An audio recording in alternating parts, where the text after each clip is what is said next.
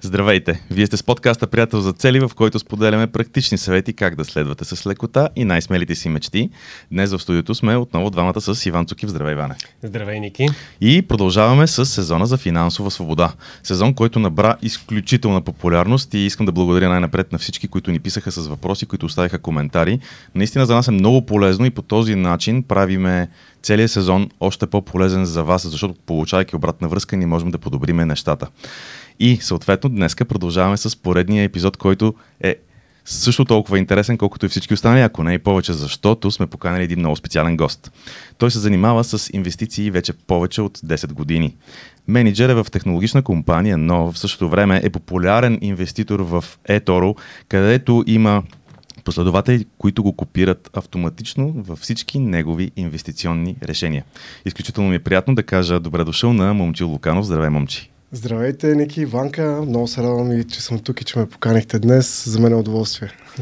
Благодаря ти, че дойде. Радвам се, че може да си говорим, защото ти си един от хората, които, когато сме си говорили на тема инвестиции, особено в темата за акции, си като енциклопедия с страшно много данни, с страшно много примери. А, не случайно а, това, което мене ме впечатли в това, което правиш в Еторо, че а, ти си в топ 200 на, на хората по една от класациите, които нали, там са колко 20, 20 милиона човека са, а ти си в топ 200 на хората, които инвестират и ги следят хората. То не се казва точно да управляваш капитал, но всъщност там копират а, твоите действия, съответно хората а, правят това, което ти правиш в Етора. Ще разкажеш малко по вече за себе си и как, се занима... как стигна до това да се занимаваш с акции и да а, такива инвестиции да правиш? Да, да, разбира се. А, значи са малко повече за, може би, за самата платформа, тъй като засегна няколко числа. Да, в момента това може би е най-голямата платформа за социална търговия. Имат над 20 милиона потребители в най-различни държави от целия свят. Но конкретно тези, които са всъщност популярните инвеститори, това е нали, една конкретна титла, която има определени изисквания за да се заслужи, са може би а, около 200 хиляди. И от тези 200 хиляди от 20 милиона, само около 200 от тези 200 хиляди всъщност а, управляват а, средства, които т.е. средствата, които копират техните решения са над 300 000 долара и нагоре. Тоест има доста голяма цетка, за да се развиеш във времето, нали, като по-успешен, как да кажа, инвеститор, може би. Mm-hmm.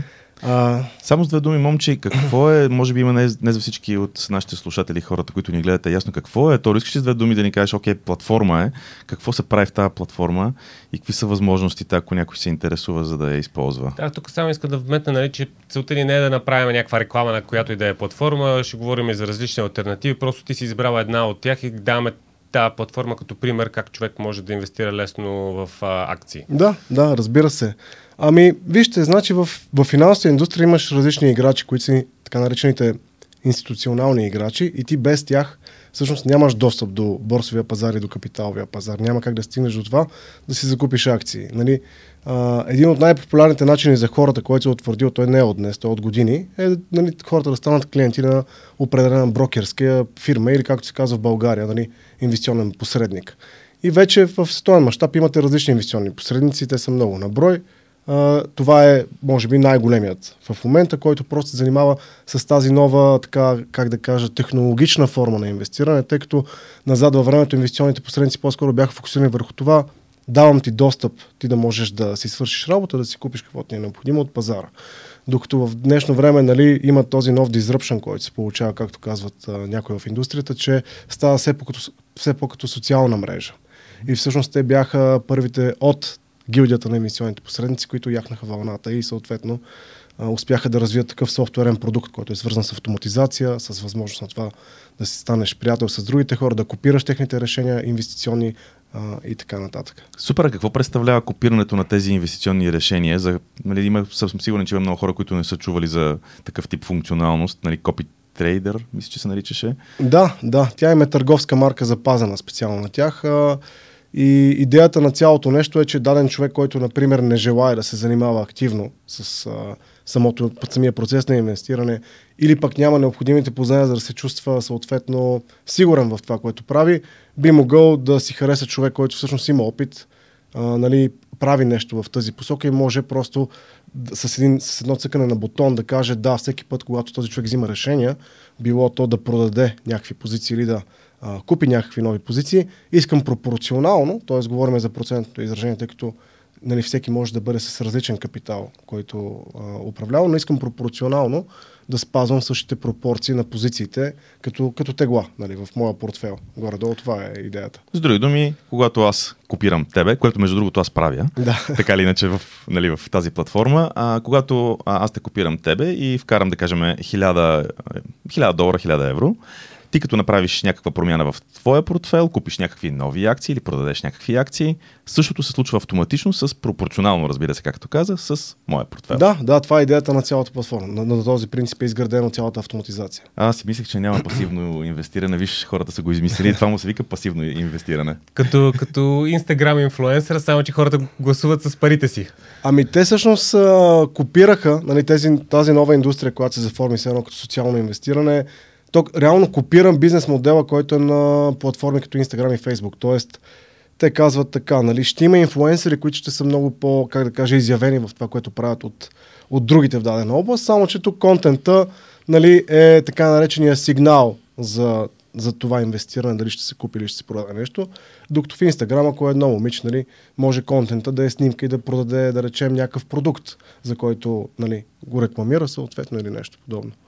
Добре, а защо и всъщност дали си избрал само инвестиции за, само акции за твоите инвестиции? Защо предпочиташ? Аз знам, че основно в, в акции инвестираш. Това ли е 100% от посоката ти или инвестираш и в други неща? И защо акциите са ти така на сърце? Ами, това е много интересен въпрос, между другото, който го задаваш. Те са, може би, два под отговора. Значи, на първо място, дали основно нали, съм в посоката на акциите. Сега, без да дисклозвам някакви числа, мога да кажа грубо къде се намира в момента като финансово богатство. А, имам а, един апартамент, който е на зелено, тъй като по принцип не съм от София и нямах а, нали, нито един имот, когато дойдох тук да се развивам на времето и да уча и да работя. Така че това е единствената посока, която на този етап ми е в посока на имоти, но реално извън а, този имот всичко друго, което успявам съответно специално да инвестирам в годините, а, като цяло ми е в акции. Сега, по другата тема като въпрос, а, относно портфела, начина по който се структурирам моето лично финансово богатство, а, в инвестиционния портфел като цяло винаги имам, може би бих казал, поне 85% акции, като през по-голямата част от време всъщност е, е 100. Говорим за самия инвестиционен портфел извън а, това, което е свързано с, а, с, с имотът. Нали. Мгм. Понякога съм си позволявал за кратки периоди, в зависимост от това нали, каква е ситуацията в момента, която се случва и така нататък. Например, да имам много малък процент експожър към криптовалута или много малък процент експожър към суровини. Но трябва да призная, че това е било по-скоро в по-малък период от времето от цялия ми период на инвестиране и с много малки проценти. Реално почти винаги съм бил фокусиран изцяло в, в акциите, като време трайне, като времеви период. Добре, продължавайки въпроса на Иван, те ли са, акциите ли са най-добри актив за тебе? За тебе специално според тебе, защо акции? Да. Защо не, примерно, имотите? Аз знам, че доста е, инвестираш в акции, доста си активен там. Нали, очевидно, след като си в топ 200 е, хората в Еторо, значи е, това е твоята посока, но защо? Защо това? Ами това е много интересен въпрос. Тук може би ще трябва да влезем малко и в а, по-голяма дълбочина. Значи имаш основни типове активи, в които човек може да инвестира или въобще неща, в които човек може да инвестира. От една страна хората са чували акции, от друга страна хората са чували нали, за, за имоти, от друга страна имаме суровини, примерно злато, да речем, че е нещо доста популярно. И разбира се, но това аз не го наричам актив, а, криптовалути. Това по-скоро не, не е актив, поне по моето разбиране за актив. Ако изходим от там, къде на какъв риск а, съответно би се експознал човек и къде на каква доходност има шанс да се бори, защото този баланс е много важен. Реално, а, ако го разгледаме от тези два критерия, ще установим, че от зоната на активите, защото за мен актив е нещо, което се умява все пак да генерира паричен поток. И от тази гледна точка не успявам да класирам криптовалутата като актив. Нали? Но от зоната на активите, всъщност, ако разгледаме най-различни данни или ако задълбавим повече по темата, със сигурност ще установим, че акциите побеждават всички останали активи, които са съществували исторически. Сега в зоната на криптовалути, което е нещо ново, което нали, се развива във времето, по принцип има плюсове и минуси. Харесва ми това, че има добавена стоеност като идеология, например премахване на посредничество финансово, може да се осъществи, или смарт контракт. Има добавена стоеност економическа зад самите идеи. Но това, което липсва на този етап е възможността за генериране на паричен поток, което при акциите е възможно, защото компанията прави приходи, прави печалба и при имотите е възможно, защото им- им- имот може да бъде даден под найем. И това е нещо, което липсва всъщност и при суровините и при криптовалутите, като сериозна възможност. За това може би. Всъщност, не тук нали, мога да, да, да вметна, че има криптовалути, при които може да имаш доходност, но това драстично увеличава рисковете. А те вече са си доста рискове, т.е. ти можеш да получаваш примерно някаква доходност от, като процент от това, че си си сложил а, твоите криптовалута. Естествено, колкото повече риск поемаш, толкова повече а, ти се увеличава доходността. Имаш доходност типа 4-5% на годишна база, а до може да стане до 100% на годишна база, където рисковете вече са колко бързо ще си изтеглиш парите преди да, нещо да, да е гръмнало. Малко така се получава. Така че бих нали, казал, че има възможности, но това вече влизаме в а, много, а, как кажа, трябва човек наистина да задълбал да. и технически много да е напред с нещата, за да влезе в тези, тези посоки. Аз съм наясно, че има някои криптовалути, при които е възможно да се получи това нещо, за което говориш, но това може би, което би ми било интересно е, ако ще сравним до каква степен това е сравнимо с а, нали, паричния поток, който е, например, найем върху имот или паричния поток, който е печалба на един бизнес и приход. Тоест, до каква степен това, което го дискутираме, всъщност наистина е сравнимо с това, което се получава при криптовалути. Това би било една интересна тема, нали? защото оттам могат да изкочат някои лимитации при самото сравнение. Да, основ, основният, казус, основният казус е, че всички тези неща са абсолютно нови, а, даже това, което нали, в криптовалутите децентрализирани финанси, които дават тия възможности, това е нещо на една година, година и половина. Uh-huh. Докато, примерно, ти, а, аз знам за едно твое видео, което разказваш, нали, мисля, че беше 20 или 25 годишен период, в който сравняваш а, злато, а, акции и имоти. Мисля, че това бяха активите. Да. Беше супер интересно и тук ще вметна, а, че Момчил има един изключително интересен канал. А, той е сравнително нов, т.е. не е много популярен, но всички видеа вътре са кратки и точни в, в десятката с много ценни и полезни съвети. Така че ако можеш да разкажеш нали, за, за това сравнение, защото наистина е доста интересно, но аз съм те чувал да го казваш. Да, старая се като цяло да смивам голям, голяма информация на, в много кратко време в канала. Благодаря за, за това, че го спомена. А, като цяло, никой човек, откъде идва това сравнение, всъщност, за което говориш? Никой човек, а, от, никой от нас не си е избрал кога да се роди. Дали да е роден 1990, 1983, 1995. Нали, това не е нещо, което избираме. А реално, когато се родим, ние ще бъдем в един конкретен момент от економическия цикъл на 25-30, когато ще започнем да се занимаваме с каквато и да е дейност. И когато ние започнем, ти няма как да знаеш дали това е идеалният момент за започване, чисто исторически или не. И затова сравнението, което аз правя и данните, които анализирам, са, са свързани с това, добре, ако на случайен принцип съм роден в най-различни години, исторически, и разглеждаме какво би се случило 25 години по-късно, от момента в който съм на възраст, която е достойна за инвестиране, имам добър доход, нали, мога да започна да се занимавам с нещо. Истината е, че тези рейнджове на минимум и максимум възможности, които са пред нас, и това е абсолютна случайност, нали, къде бихме попаднали при равни други условия, освен ако нямаме допълнителен скилсет, при акциите са в а, най-добра нали, цифрова ситуация. При имотите също са доста добре, тези, които се отдават под найем, но по-скоро бих казал, че са доста изоставащи относно максималната доходност, която е постижима като цяло. И вече при златото и при другите суровини, петрол, нали, ако, или ако разгледаме земеделски култури, примерно зърно, жито, така нататък и царевица, там вече ще имаме 25 годишни периоди, при които не просто няма да се победи инфлацията, дори може да излезем от инвестицията на номинална загуба за 25 години по-късно, което е скандално. Това, между другото, са много интересни статистики. Аз а, искам да отбележа, че, че момчил си ги прави самичък тези анализи и статистики. В смисъл, това не е информация, която човек лесно може да намери а, в интернет. Трябва доста да се потруди, за да сметне кои 25 години са най-добрите 25 години, примерно за S&P 500 и кои са нали, 25, нали, най-добрите, най-лошите 25 години и така нататък. А, получава се много интересен анализ, много интересна статистика. Ако сеща за някои числа да ни споделиш нещо конкретно, защото мисля, че са много интересни, много са интересни данните, които ти вадиш и предполагам, че на база на тези данни, между другото, ти вземаш после и съответно твоите инвестиционни решения, можем да продължим нататък след това. Да, разбира се. Ами, при акциите сега, нали ще говоря грубо, да, да не изложа в малките детайли, тъй като все пак не са пред мен данните, но гру, грубо като диапазон при акциите една сума от 1000 лева с реинвестиране, особено в портфел, който е свързан с това, което хората наричат златния стандарт. Тези, които занимават с акции, именно а, такива портфели, които са свързани с S&P 500, което ти спомена. На всеки 25 годишен период една такава първоначално инвестирана сума би трябвало да се умножи между 8,53 пъти, като минимум макс рейндж. Нали. При имотите... В най-лошия случай 8? Да. Окей, okay, супер. При имотите, по-скоро аз визирам един идеален сценарий, който на практика не съм сигурен колко е приложим, но все пак съм го разгледал като идеален такъв. И то е, че всяка година от апартамента, който отдаваме под найем или а, имота, който отдаваме под найем, ако е друг тип имот, а, парите, които сме ги събрали, ги вкарваме в нов имот, който отново отдаваме под найем.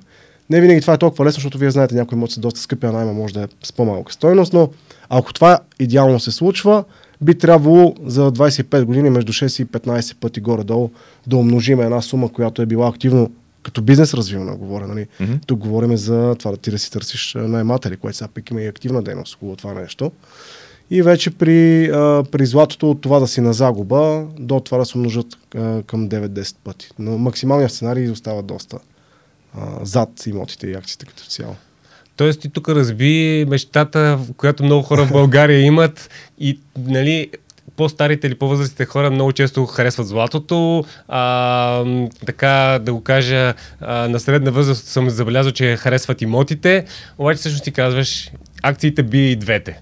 А това е нещо, което в България поне нямаме чак толкова много опит, не, не са толкова много хората, които инвестират в акции. Да. А на какво мислиш, че се дължи това нещо, че въпреки, че данните показват, че акциите са по-добрата инвестиция, а, много малко хора в България инвестират в акции и предпочитат си купат имот.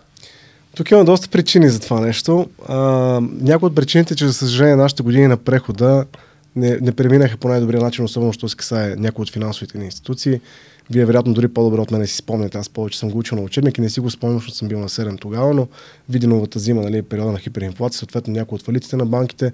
Според мен има един психологически страх натрупан във времето въобще относно това до каква степен нали, аз мога да се доверя, работейки с а, не знам, може би финансовият сектор като цяло mm-hmm. и до каква степен аз мога да се доверя на дадена компания или даден човек. За мен това е било фундаментален проблем много дълги години, защото когато се случи такова нещо, отнема време да се изтрие срама, нали, както се казва. А иначе, а, защо се получава така, което е логичния въпрос, който е базиран на данни, отговор на този въпрос е много прост. А, имотите като тип а, въобще дейност е дадена, даден сегмент от економиката. Нали. Но економиката е съставена от поне 12, нали, които са важни индустрии, важни сегменти. Нали. Имаме финансова индустрия, имаме имоти, имаме технологична индустрия с софтуер, имаме луксозни стоки, това, са всички скъпи немски марки за автомобили, примерно, или всички по-скъпи дрехи, които се продават в по-скъпите магазини с развиван бранд години наред. И съответно, заради това, че в един цялостен портфел, в който имаш достъп до доста повече индустрии, не само до имотите, нали, ти имаш възможността да, именно да вземеш а, по-голяма доходност от някои от по-бързо развиващите се такива. Защото съгласете се, при имотите, дори да сложим бранда на а, някоя невероятно скъпа марка, немска или американска, този имот с колко по-голяма цена ще продаде квадратния метър. Може да е с малко отгоре заради брандирането на строителната компания, но няма да е твърде много. Докато имаме марки за дрехи, марки за автомобили, които могат да имат профит маржини, които са безумни, ако разгледаме колко им струва реално да произведат. Може да има при технологичната индустрия е същото. Имаме софтуерни компании, в които 50% от ревенето може да се дава за, за разходи за заплати най-вече, а може да се окаже, че имат 50% профит маржин от всичко, което изкарат да приберат обратно като печалба. Така че, заради това, че имаш достъп до различни индустрии, имаш достъп и до по-бързо растящи такива или до такива с по-голям профит маржин. Това е простият отговор на въпроса. Добре, ти малко засегна темата за диверсификацията. Да. Искаш да ни, да ни разкажеш малко повече? Сега това е една тема, която много хора, вероятно, няма да се съгласят с мен, особено тези, които стандартно, тъй като аз също съм по образование съм финансист. Освен това, имам и сертификат за инвестиционен менеджмент, който е. Те има две известни организации, едната е в Лондон, другата е в Штатите, които се занимават с това нещо. Но вероятно конвенционалните хора, които са минавали по сходен път на моя образователен, говоря, няма да съгласят с това, което ще кажа, но за мен диверсификацията не е трябва да има определен брой средства в а, акции, някакви в облигации, някакви в злато или нещо, което са чели в учебника. Истината е, че причината да, диверсифицираме е само една единствена и тя няма според мен общо с това нещо. И тя е до каква степен може да си управляваме риска добре спрямо нашите изисквания и какъв ни е едно риск to reward коефициента, за който се борим. Тоест, на единица риск, която сме предприели, колко потенциално можем да възвърнем обратно. Нали, в сферата на инвестирането с акциите най-известният коефициент, който мери това нещо е така наречения Sharp коефициент, който ни дава възможност да четем качеството на управлението на риска в един портфел. И съответно, за мен е това. Тоест, всеки човек по-скоро трябва да е фокусиран върху това. Аз ползвам ли стратегия, която има, как да кажа, добра възвръщаемост прямо риска, на който е експозната, а за мен не е толкова важно дали има всички видове активи, защото ти дори да имаш 45 компании само да имаш в един портфел, ако те са с правилните тегла и са компании, които имат дейност в цял свят, съгласете се, че нали, ако те вече продават на всички основни пазари, за да се случи нещо мащабно с тази компания в негативен план, по-скоро трябва да има економическа обстановка, която засяга, засяга целия свят, докато при имотите, между другото, не е така. Ако беше станала война, както в Украина и в България, може да се окаже, че цената се срива главоломно, а целият имотен пазар в другите държави си, си е добре като квадратен метър. Така че има много специфики, аз не го разглеждам само от тази гледна точка. Би ли казал, че S&P е един такъв, т.е. фондове, които следват S&P са един такъв а, пример за добра диверсификация, това, което разказа? Ами, S&P е едно от най-добрите неща, които светът ни е виждал, като ако нямаш ясна идея какво да правиш, ако там нали, инвестираш, видимо ще имаш добри резултати във времето. Нали, това е а, начина по който така всички са говорили във времето нали, за тази стратегия да следваш портфели, които са свързани с този индекс. Така че със сигурност това е една добра стратегия, но аз все пак си мисля, че ако човек съвсем малко задълбае, тук не визирам да се отделя от личното време, не визирам да спира да бъде лекар, програмист, менеджер или каквато и да има дейността. Визирам, че ако съвсем малко повече научи, има как с 20% от знанието да, да постигаш горе-долу 80% от резултата и да гониш перформанс, който би могъл да бъде сравним с този на хора като Бъфет, който е най-великият инвеститор. И това не е чак толкова трудно, колкото на пръв поглед нали, се говори в индустрията, че, че е невъзможно. Има такъв тип а, портфейли и хора, които всъщност се умяват да се справят добре и е въпрос на малко повече знание да знаеш как да ги селектираш и как да пробираш такъв тип а, стратегии и портфейли. А те как се ориентират във времето? Тоест, а, а, Говориме за краткосрочно срещу дългосрочно инвестиране. Каква е твоята визия по тази тема? Мисля, примерно, колко време човек според тебе трябва да си заключи парите или пък, а, нали, може би не се изразявам добре с нали, а, думата заключи, но а, така, за да има смисъл, какъв трябва да му е хоризонта на човек? Да, да, това е много интересен въпрос. Между другото, всеки, който е завършил финанси или е учил някои от сертификациите, която е за инвестиционен менеджмент, това много дълбоко се засяга. А, ако мога да споделя моето мнение по темата, като не е чак толкова по-различно от това, което е важно в индустрията, но все пак. А, значи, ако говорим по учебник, човек, който има хоризонт под 5 години, не би трябвало въобще да се занимава с имоти, акции и крипто. И с трите неща, дори с суровини. Тоест, в каквато и посока да тръгнем в тези, които имат някакъв шанс за по-голяма доходност, ако хоризонта ни е 5 години, говорим по учебник, нали? Mm-hmm. А, както се учи в индустрията, не би трябвало. А, моето мнение е, че като цяло а, човек, ако тръгне да занимава в такава посока въобще да инвестира, той трябва да го направи част от живота си. Горе-долу е нещо като спортуването или здравословното хранене.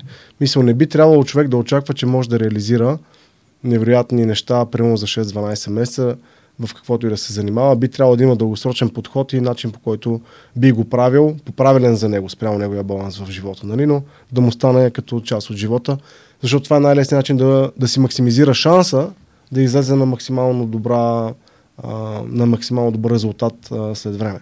А иначе за това, за другото, което спомена, за мен този процес той не свършва. Той няма начало и край. И ще обясня защо. Нали? Значи, ако имаме даден портфел, тъй като най-лошата доходност историческа на портфелите, свързани с S&P, е била около 9%. Това е геометрична прогресия, анализирана доходност, година върху година върху година. Нали.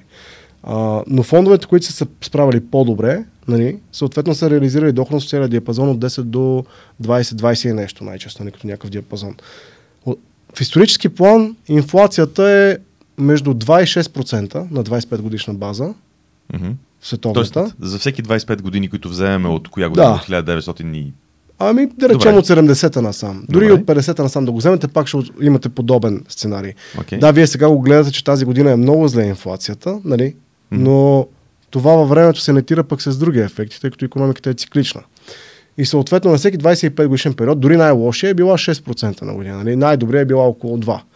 А, въпросът е, че оттам като тръгнем, нали, гониме се за различни диапазони на доходността и, различни, и разглеждаме различни диапазони на инфлация, реално кога можем ние, според мен, разумно да теглим един такъв актив, когато номиналната му стойност, нали, спестявайки инвестирайки във времето, в имоти, в акции, в различни типове активи, стане толкова голяма, че когато от, примерно, в най-лошия случай от тези 9%, примерно като изтеглиме, да речем 4 или 5 на годишна база, примерно това го ползваме като доход, текущ, това, което остане и остава и за тези след нас, и за деца, семейство след нас да го ползват като актив, то ще продължи да расте с инфлация дългосрочно, ако най-основните практики за, за инвестиране продължат да се спазват от нали, хората след нас. Така че даже ние нямаме това удоволствие, защото сме живяли в преход, не е имало капитал в пазар, не сме имали достъп, но в щатите има хора, които предното поколение натрупало капитал, който генерира достатъчно висока доходност, така че да са подсигурени текущите доходи на различни хора от семейството и от тях се изисква да продължат да го управляват по този правилен начин. Тоест, тук, тук ми е интересно, дали правилно да разбирам. Примерно, а, въпросът е в един, в един момент, кога си теглиш парите, защото нали, до сега говориме, примерно слагаш някакви пари. Дали са 100 лева на месец да. или 1000 лева на месец или някаква друга сума, зависи от доходите. Но да кажем, че слагаш една определена сума и имаш дългосрочен хоризонт и ти слагаш 3 години, 5 години, 10 години, 20 години, 25 години. So, кога идва момента, в който ти решаваш а, достатъчно, да ще почне да си харча парите. Това, което а, ти всъщност казваш, е, че всъщност това може да, натрупа, да се натрупа до такъв момент, че това портфолио да има а, доходност, която да ти покрива текущите нужди, а м, самия актив да си седи като актив, т.е. ти няма нужда да имаш някакъв момент, в който продавам всичко и отивам и почвам да ги харча тия пари продавам на части, примерно. Абсолютно. Значи, начинът по който бих отговорил на този въпрос, като тук нали, това е лично мое мнение, сега някой друг човек може да има различно, но начинът по който гледам аз е всяко нещо, което генерира паричен поток, под някаква форма то става малко като бизнес начинание. Дали ще го правим през имото, давам под найем през инвестиция в акции или през бизнес, който реално продава продукт, ти пак имаш тази разлика между това, нали, във времето до какво е успяло това нещо да се развие, спрямо това, което е било преди. И ако човек по принцип на същата база, на която би си продал бизнеса, целия наведнъж, ако, може да има такава аналогична логика и за излизане наведнъж от имоти и от акции. Но ако бизнесът е нещо, което те храни и ти искаш да го разрастваш, няма да тръгнеш да си продаваш бизнеса в 2020 по време на COVID, защото оборотът ти е паднал само в тази година с 50%. Аз имам мой приятел, който е с а, така доста, бих казал, голям бизнес. Това му се случи. Нали, не го видях да го продава, просто каза, ще дойдат по-добри години, когато нали, нашият оборот на годишна база ще се възстанови. Просто това е една от тежките години в економиката. Така че тук по-скоро бих посъветвал разсъждението да е същото. Нали, ако си представяме, че ние имаме бизнес, и е дошъл момент да го продаваме този бизнес, това може тази аналогична логика да се приложи при имотите и при акциите. Но ако това е нещо, което принцип искаме да го развиваме, то да ни носи текущи парични потоци, които може да ни помагат на месечна или на годишна база, нали? във времето, тогава няма смисъл да се продава, а има смисъл да изчислиме във времето спрямо доходността, колко бих могъл да си тегля за годишните ми нужди, така че да покривам инфлацията. Как, как акциите могат да ти носят доходност, а, примерно както един имот може да получаваш пари от найем? Това е интересен въпрос. Може би за, на пръв поглед за хората, които не са занимавали, изглежда малко по-косвен начин, но реално е от гледна точка на паричния поток и същия. Защо? Когато купуваш имот, а, ти го даваш под найем, съответно взимаш по банка, нали, или кеш, както са се разбрали, съответно, нали, найема. И това ти е паричен поток. Ти го виждаш много по-лесно да се, да се така, дискутира. Но когато е с акциите, по-трудно се вижда. Но де-факто се случва също нещо. Една компания позиционира пред обществото резултатите за печалбите и за приходите, на база на тези печалби става ясно пред целия свят, че нали, тази печалба ще бъде раздадена, например, като дивиденд, или пък не, няма да бъде раздадена като дивиденд, а тази печалба ще влезе вътре в компанията, за да се разшири дейността на тази компания. Което и от двете събития да се случи, нали, това реално ще влезе по два начина в джоба на, на инвеститора. Ако е дивиденд, ще влезе директно, както е при найема. Ако обаче не е дивиденд, а е реинвестирана печалбата, просто ще се повиши стоеността на акцията и всъщност а, ти тогава дори сам избираш дали да взимаш тази, как да кажа, доходност в този момент или просто продължаваш да инвестираш в момента не ти е необходима, тъй като капитала, който управляваш, все още не е достатъчно голям, за да можеш да имаш текуща доходност значима от него. Добре, аз връщам малко темата в посоката на екзит стратегията, за която сподели да. преди маничко. Кога и как? Това, между другото, е нещо, което аз за себе си все още не съм изчистил. Mm-hmm. Имам много ясна стратегия с много ясни правила, кога, как, колко, в какви проценти по рискове да инвестирам, но все още нямам за себе си ясна стратегия кога и как да започна да излизам от mm-hmm. това, което трупам в момента. И това, което каза, звучи много интересно. Много интересно да споделиш и дали си мислил по тази тема. Примерно, ако имаш в момента един страничен пазар, т.е. цените на цената на моето стоеността на моето портфолио, да кажем, че в продължение на 2, 3, 4, 5 години, имал съм такъв период от 4 или 5 години, е нали, странична, т.е. цената не се променя. Тя варира на много, много малко. Uh-huh. В такъв момент, ако тръгна аз да правя продажби, част от, а, от моето портфолио да го продавам, също то не става, главницата не става ли това, което остава, не става ли по-мъничко, не започвам ли така да намалявам стоеността на цялото нещо? Как би подходил ти в такава ситуация? В смисъл, това е нещо, което изподелям като проблем, който аз виждам да. за себе си и нямам решение. Но каква, как би подходил ти в такава ситуация, в която знаеш, че продавайки точно в момента, дори може да не изходящ пазара, продавайки точно в момента не изглежда като добро, нали, добра стратегия а, и изглежда като да намалиш главницата, от която, която ти носи нали, а, доходността. Аз бих казал, зависи на какъв етап от живота си. Има два начина да се подходи. Може би като всяко друго нещо има поне две гледни точки. В година, която видимо е червена, по принцип няма смисъл да теглиш, ако имаш други парични потоци от други дейности, с които се занимаваш. Дори има смисъл да се доинвестира, поради проста причина, че нали, чисто исторически погледнато дори, ако щете, това е по-добър момент за изкупуване на по-ниска цена. Тоест, много по-разумно е да мислим за инвестирането като промоция на банани в някои от големите супермаркети, отколкото да мислим за инвестирането като нали, край с тази година свърши целият свят. А, така че това е едното нещо. Ако имаме други парични потоци, дори в такъв момент може да се довнесе. Но ако вече сме на етап от живота, в който примерно си го билдвал този актив, да речем 25, 35, 40 години, той е достигнал до размер, който дай Боже при хората в България да е в милионите, нали? Бих се радвал много хора да имат тази възможност. Тогава вече ни 4-5%, които ти си ги теглиш на годишна база, те имат значението на доход, който е сравним с а, дори някои много сериозни специалисти в страната, които са на много високи възнаграждения. И съответно, ако за теб това е така наречената пенсия, нали, ти тогава вече нямаш други парични потоци, просто а, черпиш от този актив във времето, но по един определен начин, по определен вариант, по който теглиш определен процент на година.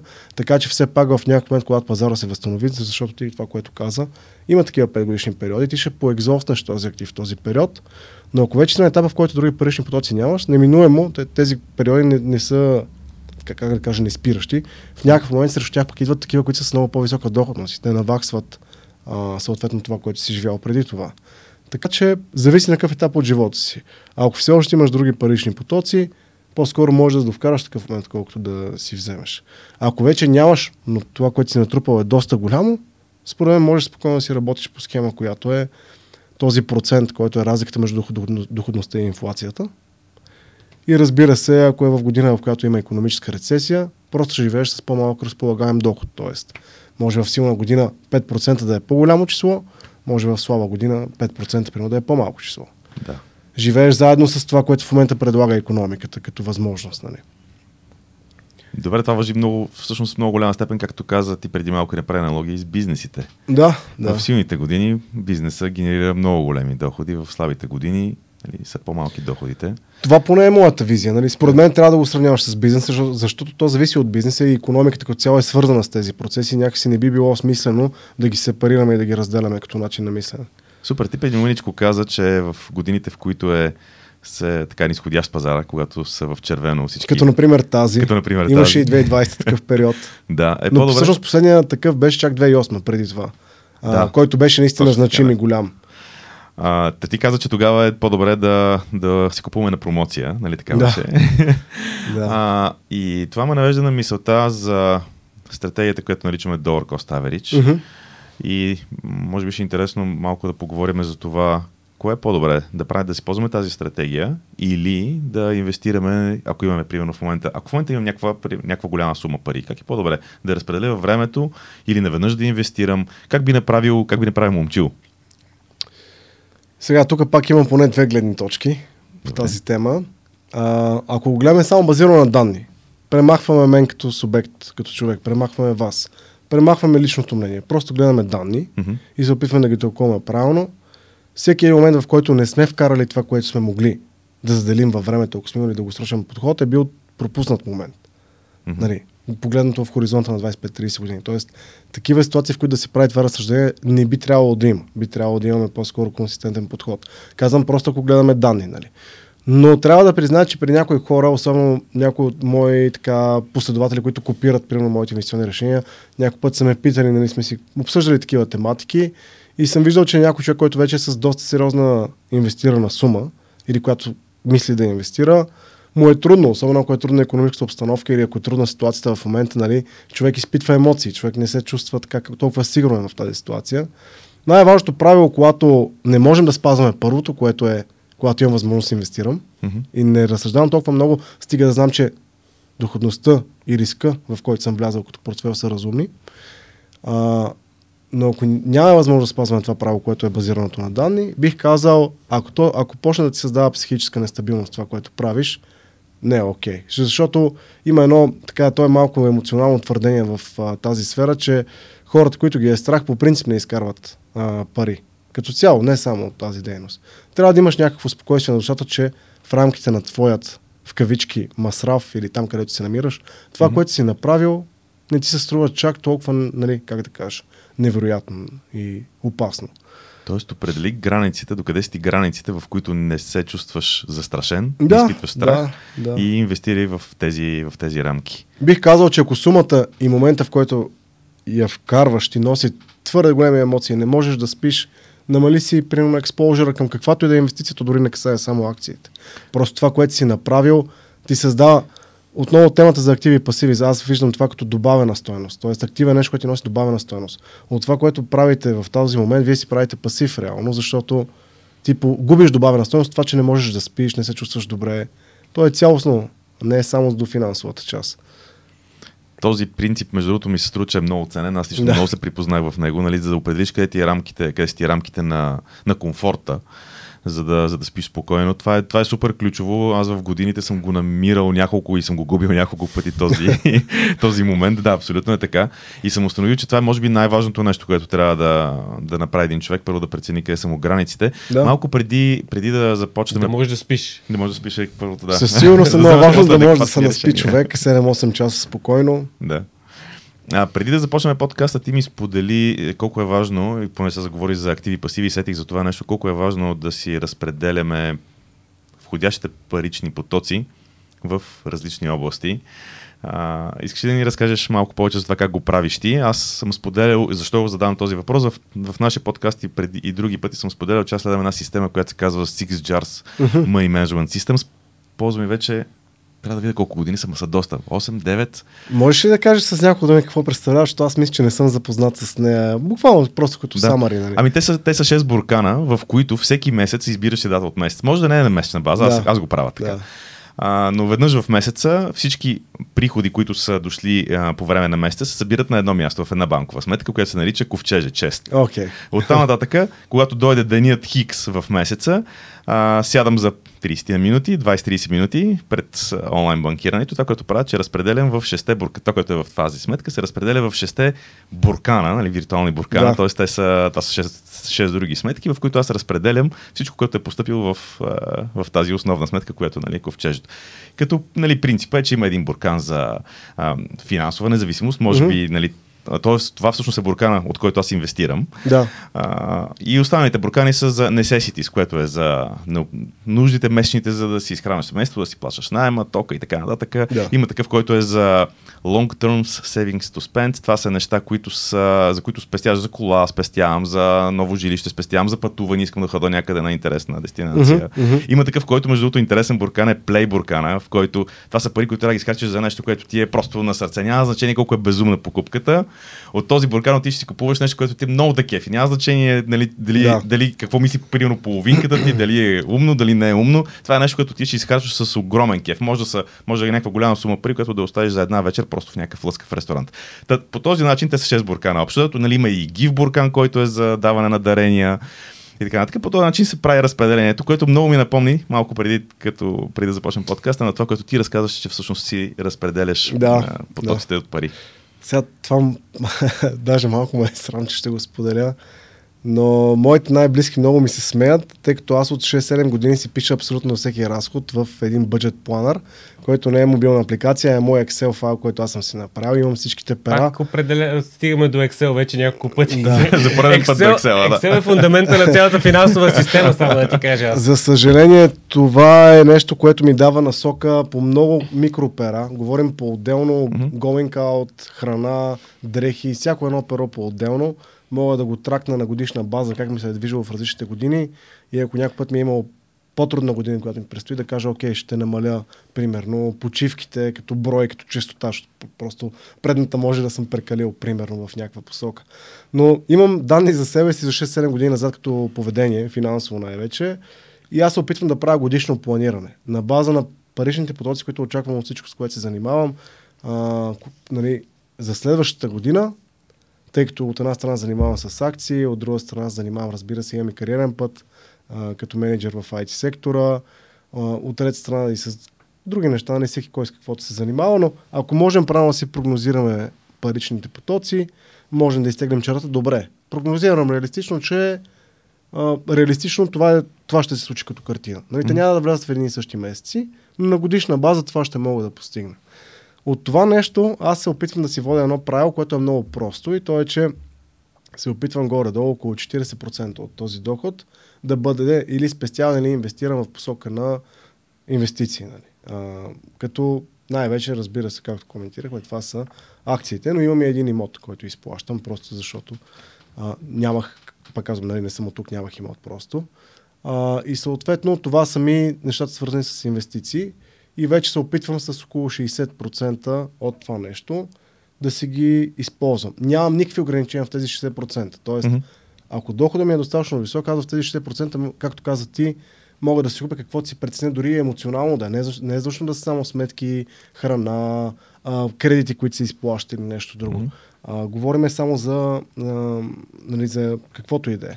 Така че, моето право е много просто. Предполагам, че е твърде тежко идва за някои хора в България нали, 40% да се опитват mm-hmm. на годишна база от всичките им доходи. Но аз мятам, че тъй като и аз съм бил в... Не съм, видял съм и 2200, както се казва. Преди 10 години съм бил изключително а, така лошо финансово състояние, ако мога да се изразя така.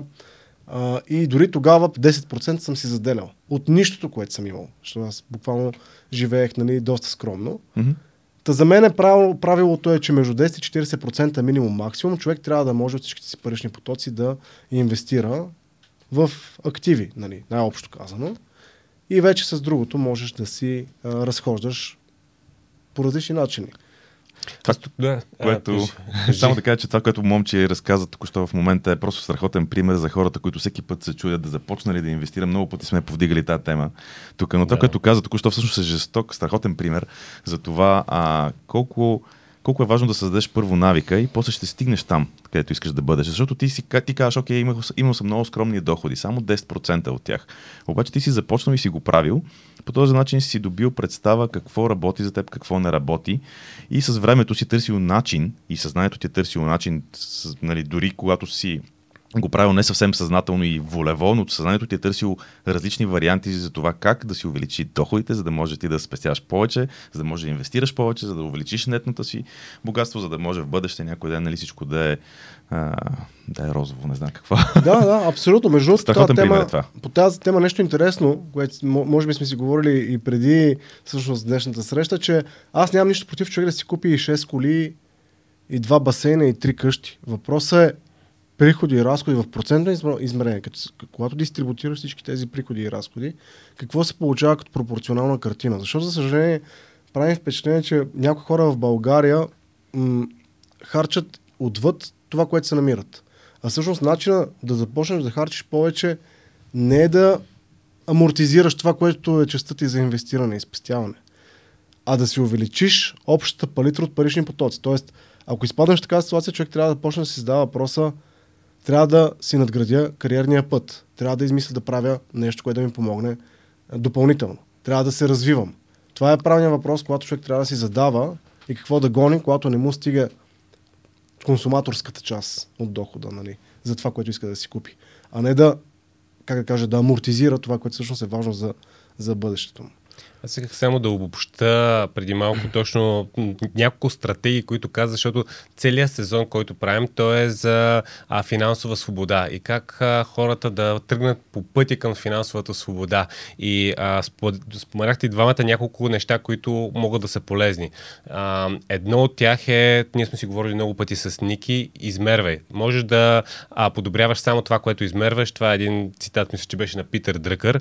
А, ние няколко пъти сме си говорили за различни сфери в а, живота, които за различни типове цели, които човек може да подобри само когато измерва.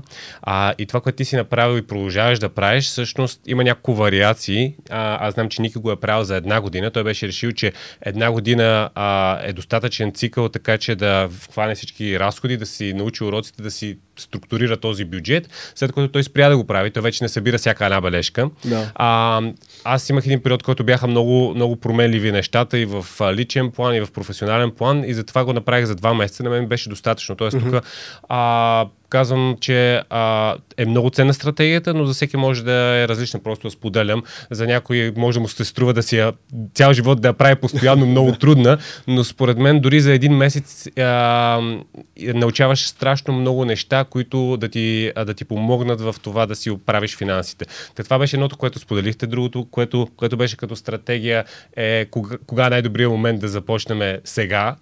И да. третото е плащай първо на себе си. Това правило, което го има по доста книги. А, както каза ти, дори в моменти, в които не си имал а, много големи възможности, а, нали, си част от, от, от а, приходите ти 10% инвестираш. И това нали, е известно като правилото плащай първо на себе си. Между другото, по тази тема, когато каза плащай първо на себе си, аз имам малко моя трактовка, която обаче много кореспондира с това, което каза. Ако ние си представим, че ние сме фирма, не сме човек, а, и имахме счетоводство като фирма, с всичко, което правим като човек. Всъщност, колата ни ще да е така наречения краткотраен материален актив, нали, там или както е известно при счетоводителите. Имота ни ще да е дълготраен материален актив. Но всичко, което правим, реално, нали, дори колата ни всъщност не е пасив, тя ни върши някаква работа, за да може ние да упражняваме нашата дейност като фирма, тъй като нашата дейност като фирмата, а, примерно Ники или Иван, може да включва да закарам с кола моите близки до да направя някакви други неща и така нататък. Така че дейността е много по-обширна на една фирма, отколкото е, нали, ние си представяме дори в лицето на едно физическо лице. А, и съответно от тази гледна точка, другото, което иска да спомена във връзка с плащам първо на себе си, е, че ам, всяка една фирма оперира за да има някакъв а, марш на печалба. Нали, имаме някакви приходи, имаме някакви разходи. Фирмата, за да продължи да съществува, поне повечето смислени фирми, би трябвало да имат някаква положителна разлика в посока на това, окей, толкова процента ни е печалбата тази година. Така че от тази гледна точка, нали, цялата економика работи на този принцип, човек да не си... Докато няма фирма, човек, неговата фирма е кариерата му. Съответно, печалбата му идва като някакъв процент от това, което се умява на този етап да придобие като парични потоци. Сравнимо е, според мен. От това, което инвестираш в себе си. Това е интересна, между много от интересна. това, което инвестираш в себе си. много интересна гледна точка. Супер. Добре, а ние няколко пъти споменахме а, финансовата свобода. Какво обаче за тебе е финансова свобода? А, къде се намираш ти по пътя към нея? Ами според мен, за да си достигнем финансова свобода, на мен ще ми трябва поне още... Днес съм на 32, мисля, че ще ми трябва поне минимум още 10 години да продължавам да се развивам в тия посоки в които, и в това, което правя. За мен е финансова свобода, говорим чисто финансовата, нали, не а, другите аспекти, ако я разгледаме по-цялостно, би дошла тогава, когато м- аз а, така мога да разполагам с времето си по начин, по който прецена за най-добре. Тоест, да съм стигнал до нивото, в което да работя това, което правя и правя това, което правя и занимавам с тези дейности, които занимавам, защото искам, нали? Mm-hmm. И целият, целият ми график е на принципа, защото така съм го пожелал всеки един аспект. И да имаш пълната свобода, дори ако, приема вече си, не знам, 40-50 годишна възраст, да си достигнал ниво, в което дори да си решил, че примерно две години пък сега пък няма да, как да кажеш, да работиш, да се занимаваш дори с бизнес, с, с кариера, с каквото и да е, това да няма никакъв проблем, защото ти си изградил нещо, което финансово като доход всъщност може да генерира достатъчно, за да имаш един, а, бих казал, доста над средното нали, стандарт на живот, но нали, нещо такова по-скоро си, си представям. Нали. Не, не сме ултимативни в посока на това да гледаме живота на Елон Мъск и други селебрити, но със сигурност да стигнеш до момента, в който дохода, който нещата, които си построил, успяват да генерират, е много така над средното ниво. Да, това кореспондира с това, което говорихме преди, нали, защото ако погледнем живота на един човек, ти а, труп, нали, инвестираш и трупаш някакви активи, които ако в един момент всъщност те започнат да ти покриват нуждите на живота и нямаш нужда от допълнителни доходи да влизат в тази система, всъщност може да кажеш, че тогава нали, по, постигаш тази финансова свобода. Или трябва да има и още нещо. Ами тук вече според мен може би ще започне малко да става субективно от един момент нататък, но да, не знам, може би трябва да влезем в, в по-голям детайл. Но като цяло, това, което казах, по-скоро ми е основното и ми е водещото. От там нататък съм го оставил, ако го дискутираме с някого, всеки да има, нали, как да кажа, различно надграждане и тълкование, как точно си го представя.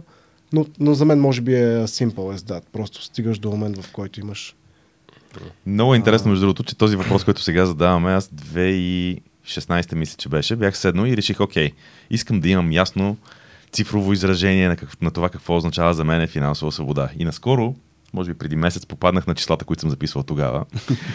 А, Записал съм си ги във визията за, за финансова свобода и като ги погледнах сега, им се сториха много неадекватни. Много високи или много ниски? Ми, ниски ми се видяха, което означава, че този въпрос Инфлация, инфлация. най-вероятно като го задаваш през годините, да, инфлация, точно така, като го задаваш през годините, най-вероятно отговора на този въпрос се променя. Да, променя Защото се. за мен за тези, сега сме 2022, значи 6 години по-късно, доста са се променили нещата. Да. И това като го погледна си викаме, е добре, какво толкова смисъл? Нали? А, не, променя се, този отговор се променя. Едно нещо много интересно тук, което е много просто, мен е валидно за всички, просто защото не можем да избягаме драстично от цифрите, които се случват в инвестиционен план. В смисъл, има по-добри резултатности, разбира се, това, което говорихме и хора, които побеждават S&P, но то не е безкрайно побеждаването, нали? то е с някакъв uplift. И ако изходим от това, нали, следвайки различни стратегии за инвестиране, разбира се, разбирам, че някои ще бъдат фокусирани в имоти, но и тези, които са фокусирани повече в акции, в портфели, може би най-простото правило за финансова свобода би било следното. В някакъв момент сме достигнали до капитал, чието размер, ако на годишна база, изтегляйки примерно нещо в диапазона на 4 до 6% от цялата стоеност на този актив, ние, когато си го разцепим по месеци, е доход, който е толкова значим за нас, колкото сме пожелали от минимум да бъде нашата финансова свобода. Нали, това е простата форма, която за предишните хора обаче може да има различно измерение. Нали, къде е това и кога свършва. И а, за мен това е, може би, най-простият начин да си представиме, дори ако, ако ако сами си построявате пенсия, примерно, или нещо подобно, като частен а, Защо човек. 4, 4 до 6%, а не примерно 1% или 10%? Да. Ами, изхождам, като аз съм доста по-голям оптимист, изхождам от най-лошата доходност, която е характерна за сериозните портфели в акции, която на 25 годишен план трябва да достигне около 9% като цяло. И изхождам от това, че инфлация се движи между 2 и 6%, което означава, че горе-долу, нали, без да вадя данни, но медианната инфлация вероятно би била около 4 приблизително. И съответно, нали, грубата сметка 9 минус 4 е около 5. Истината е, че много дългосрочна инфлация за много дълъг период от време дори пада под 4. Ако я разгледаме като геометрична прогресия, тя може да падне до 3. Съответно, тук дава един допълнителен аплифт от, 5 до, от 4 до 5 до 6. Но не би трябвало да се излиза много извън това, освен ако човека няма много добро, много, много добър пер- перформанс, който наистина е, така, успява да победи S&P, успява да дава по-голяма доходност от тези 9 и така нататък. Мисля, че повечето хора като мен няма да разберат точно какво каза в момента, Окей. но звучеше много логично да са между 4 и 6%. Това съм Да. убеден вече, че е ч- числото. Ами, аз ако добре, нека да се опитам да го, да го кажа по друг начин. В смисъл аз как го разбирам. Окей, е, актива ми расте с 9% на месец, обаче инфлацията ми изяжда, а, инфлацията ми изяжда да кажем 4%, значи да. 9 минус 4. да, но 5, това е на остават ми 25 5. годишен период. Нали? Да. Пак, само това държах да отбележа, че това е горе-долу на 25 годишна, защото в различните години ще имаш различна инфлация и доходност. Ти може да имаш година, в която правиш 100% доходност, може да имаш година, в която си назад с значителен процент. То д- double digit, нали? Като между другото беше много ценно, а, нали, колко пари да взимам от, а, от активите си в един момент, в който си решил, че си на етап от живота, в който трябва да започнеш да харчиш повече, отколкото а, нали, получаваш като доходи. Да, да. Нали, защото в един момент ти стигаш този, а, този момент, в който може да ти спрат доходите, или пък Абсолютно. може да решиш, да, да, решиш да ти спрат, но имаш вече някакви активи и се чудиш сега нали, какъв процент от тях да взема, така че те, да може да е това максимално дългосрочно. Нали. Без, да, Да, без да. да. е някаква проста сметка от типа аз съм решил е, на 90 години да умра или примерно си видял статистиката в България, че мъжете почиват на 71 години. да беше 71-2 беше, да. Нещо да, и си изчисляваш, примерно имам още 20 години, значи разделям на 20 и почвам харча. Зависи как, ти е, зависи как ти е разсъждението. Ако мислиш и за поколението след теб, нали, по-скоро няма да искаш да го екзостваш напълно този актив, ще искаш да дава шанси на другите да, да черпят от него във времето, като част от твоето семейство. Но иначе да, това е много интересна а, тема. Даже мога да е екстен, но още малко, кога можеш да почнеш да черпиш. Ако изходим от там, че исторически сериозните економически кризи на годишна база, нали, економ, а, економиката погледната през очите на борсовия пазар и погледната през очите на S&P като индекси, като портфели, които са свързани с него, нали, в най-лошите сценарии, сега, това да не се приема за чиста монета, нали, за който го гледа, но повечето от най-лошите сценарии говорим за свиване на, на индекса горе-долу минус 33 до минус 55%. Това е диапазона в а, кризисните моменти, в които се случва. И ако изходим от там, просто можем още повече да страховаме. Примерно, когато актива стане два пъти дори по-голям от този момент, в който по принцип оригинално сме мислили да черпим 4 до 6%, може и на по-късен етап, за да сме застраховани, че ако нали, стане някаква рецесия или нещо, mm-hmm. сме го доразвили преди да почнем да черпим от него. Нали. А, това е едно нещо, което, но това вече е, ако си супер консервативен. Е, де-факто, ако гледаме просто данните и имаме стратегия, която се умява да се справя по-добре, тези 4 до 6 са абсолютно, биха могли да бъдат абсолютно разумни. И още нещо, когато го правиш това изчисление, ти виждаш 1000 лева днес, каквито са днес. Но реално 25 години по-късно, нали, заради това, че оставаш възможността да се расте с инфлацията, може да се окаже, че примерно тези 1000 стане 3300. Но ако ти правилно си разсъдил разликата между доходността в дългосрочен план и инфлация в дългосрочен план, ти пак ще имаш достъп до тези, да речем, да ги наречем 3300 вместо 1000, тъй като си дал шанс на това, което остава, да продължава да расте с инфлацията. Тоест, тук не говорим за номинално харесах си или колко си на месец, това са примерно 500 лева на месец, 1000 лева на месец или повече, колкото са. Говорим за това, че ти прогнозираш да взимаш това, което е необходимо, за да се кавърне инфлацията, нали? което е доста по-разумният сценарий. Да, а, супер, добре, примерно, нещата, които казваш, звучат е, интересно, но при, за човек, който въобще никога не е инвестирал и иска да започне, а, примерно аз започвам да се замислям, а, ако инвестирам в един имот, аз съм сигурен къде е имота, че не могат да ми го вземат, имам нотариален акт сравнително, нали, а, едно от нещата, които много добре се пази е собствеността нали, на тия неща. А, примерно, ако отида в някаква платформа, дали е eToro или mm-hmm. в Revolut или някаква друга платформа, всъщност аз давам на някаква фирма моите пари.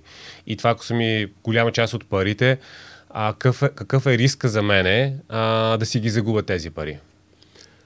Повечето инвестиционни посредници като цяло имат определен, няколко неща, на които трябва да отговарят. А, значи, едното нещо, което е много важно, то е крайно недостатъчно. Има фонд за компенсиране на инвеститорите. Има такива и в Европа, има и в Штатите, като цяло навсякъде има. Но размера им, особено за хората, които примерно, с по-сериозни суми вече инвестират, примерно дори за мен е изключително малък а, покриването вече. Много отвъд а, това число съм вече.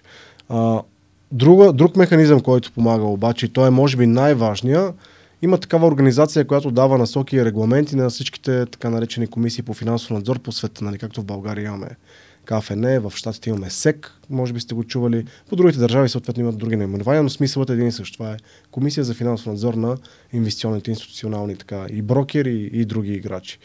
И съответно, според регламентите на, на тези органи в тези държави, има едно много важно правило, което е едно и също навсякъде. И то е, че а, активите на хората, които инвестират, които имат брокерска сметка за инвестиране, в, а, било то в борса от търговни фондове, било то в акции, нали, които са така двата, може би, най-популярни инструмента, а, те трябва да бъдат сепарирани като акаунт от този на фирмата. Тоест, дори тази фирма да изпадне в банкрут или в друга ситуация, която е непосилна за нея, активите, които човек е инвестирал, те зависят от цената на акциите. Те нямат, не би трябвало да имат общо въобще с а, средствата, които са на компанията за раздаване на нейните заплати, за другите разходи, които те правят. И от тази точка, ако това правило е спазено, а, всъщност нито едно от другите правила няма никакво значение, тъй като винаги това е най-важното правило. Нали? Дали се спазва регламента на комисията по финансов надзор и всъщност ролята на тези регулатори е именно да следи дейността на най-важните играчи. От тази гледна точка, поне моето вярване, тук вече влизаме в а, базирано на качество, не на количество, като данни и твърдение, най-големите, които са станали най-известни, са привлекли най-много клиенти в света. Нали, съответно, видимо, имат интерес да развият този бизнес и искат да спазват регламента, защото вече са на този етап, в който се намират. това между другото много адекватен въпрос. Аз си го задавах на времето, когато започнах за първ път да инвестирам. И първият ми въпрос към брокера, с който работех тогава, нали, то дали брокер, инвестиционен посредник, платформа за инвестиране, все, все за също нещо става дума, беше какво става, ако брокера фалира. Тогава всъщност нали, се сблъсках с тази информация, че Да. аз активите, които съм си ги купил, те са си мои. Това, че брокера, посредника, е фалирал, а, не трябва да има значение. Нали? Затова е много важно нали, тези, трябва да тази има, не. комисия да проверява и да, да следи за това нещо, че парите отиват там, където, а, където нали, лицето, което ги инвестира, а, е Абсолютно, задал. абсолютно. но, но, нали, виждали сме и, и ситуации, нали, сега като тази, но тя в криптото там, е, за съжаление, казвам Да. го в кавички, малко по-кълбойска история за мен, а, която стана големия скандал с Мгм. тази борса. За съжаление, нали, ако търсиме с 200% сигурност, че във всеки момент всичко винаги ще ни е супер сигурно, за мен е то, това не Парите под съществува. възглавницата. Да, не, не съществува в нито един аспект, защото нали, с акциите добре, но много малко хора си дават сметка, че когато имаш имот в конкретна географска локация, ти зависиш от конкретна политика на конкретна държава, от конкретни закони в конкретна държава, от това дали конкретно в тази територия ще има имплозия, земетресение, наводнение или война и от куп други неща, които всъщност хората не си ги дават като сметка. Всъщност ти когато сложиш средства в един имот, си доста далеч от диверсифициране. Не знам дали, поне ако гледаме точно за разпределението на риска, със сигурност имаш много неща, които като единичен, единично събитие не ти помагат по никакъв начин. Така че хубаво е човек да, нали, да, си дава сметка за това. 100% сигурност няма никъде.